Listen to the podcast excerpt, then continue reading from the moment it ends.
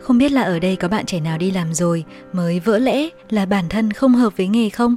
Bạn cảm thấy thất vọng vì ngành nghề mình chọn lại không giống như tưởng tượng ban đầu, đúng không nào?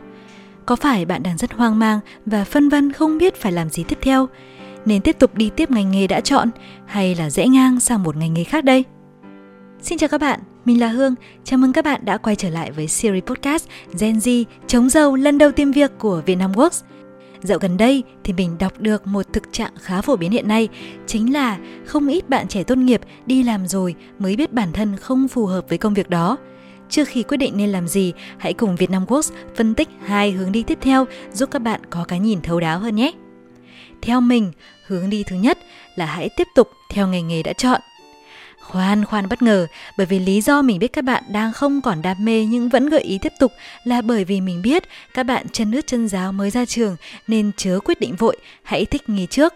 Vì hiện tại bạn chưa biết bản thân thích gì và phù hợp với công việc gì. Vậy nếu lỡ chọn sai tiếp thì phải làm sao?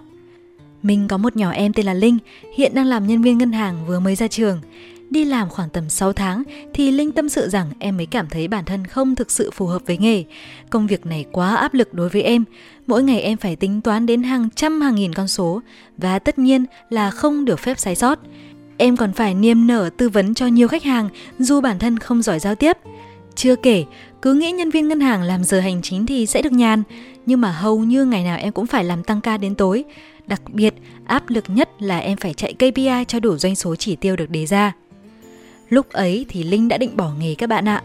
Em ấy than với mình là không đủ giỏi và cũng không hợp để tiếp tục công việc này. Em làm ngân hàng cũng chỉ vì ba mẹ định hướng chứ bản thân không hề thích. Nhưng giờ chuyển nghề thì em không biết phải nói với ba mẹ thế nào. Mà để học một ngành nghề mới lại phải tốn thêm nhiều thời gian và chi phí nữa. Chưa kể, chính bản thân em cũng không biết mình thích gì và phù hợp với nghề gì. Em ấy cũng vậy, chưa biết bản thân thích gì và phù hợp với công việc gì và nếu lỡ chọn sai tiếp thì em ấy cũng sẽ bỏ để đi tìm cái mới dễ dàng hơn chăng? Các bạn có biết là con người chúng mình có khả năng thích nghi rất là tuyệt vời. Chưa hợp thì có thể sẽ hợp, chưa thích thì có thể sẽ thích. Mình đã khuyên Linh trước tiên cứ tiếp tục công việc này, đừng bỏ cuộc, rồi em sẽ tìm ra điểm phù hợp giữa bản thân mình với công việc trong sự nỗ lực mỗi ngày. Phải chấp nhận giai đoạn đầu lúc nào cũng khó khăn cả, nhưng dần dần em sẽ học hỏi được nhiều điều hơn, phát triển bản thân hơn và cảm thấy phù hợp hơn với nghề thôi. Cứ nỗ lực thử một thời gian xem thế nào. Và các bạn biết kết quả thế nào không? Sau vài tháng, Linh đã hào hứng khoe với mình là em được xếp khen.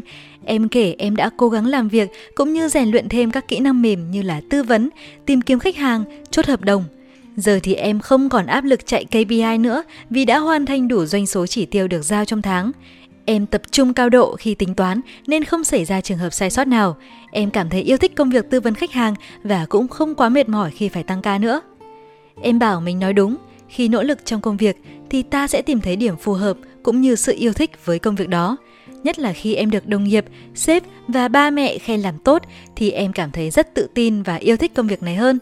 Em đã cảm ơn mình vì ngay đó nếu như em bỏ cuộc thì bây giờ vẫn chưa chắc đã tìm được ngành nghề nào phù hợp. Vậy nên, bạn trẻ nào còn đang phân vân vì cảm thấy không hợp với nghề mà vẫn chưa biết bản thân thích gì và hợp gì thì cứ tiếp tục công việc đang làm. Sự nỗ lực trong công việc sẽ giúp bạn nhận ra điểm phù hợp và niềm yêu thích với công việc đó. Còn nếu sau một thời gian mà vẫn cảm thấy không hợp thì lúc ấy hãng chuyển nghề vẫn chưa muộn đâu. Hướng thứ hai, rẽ ngang sang ngành nghề mới.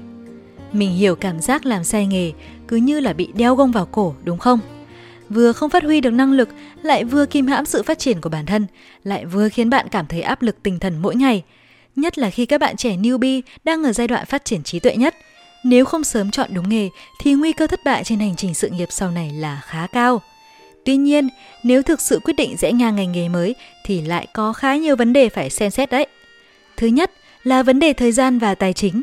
Các bạn sẽ mất thêm vài tháng đến vài năm để học ngành mới đồng thời mất thêm ngân sách cho việc chi trả học phí khi mà các bạn không còn đi làm để nhận lương cũng như không còn được gia đình chu cấp. Chưa kể, phải đối mặt với gia đình thế nào nếu ba mẹ không đồng ý chuyện rẽ ngang đầy mạo hiểm này đây. Nếu đã quyết định phải chuyển nghề vì bạn không thực sự phù hợp với công việc hiện tại, thì trước tiên hãy nắm rõ ba chữ hiểu sau các bạn nhé.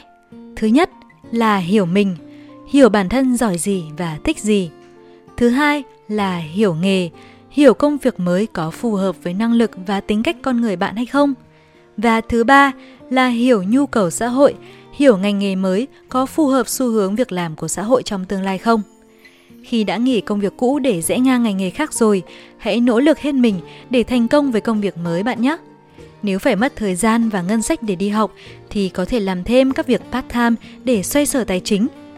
Nên lựa lời nói với ba mẹ để ba mẹ hiểu và hy vọng vào con đường mới của mình.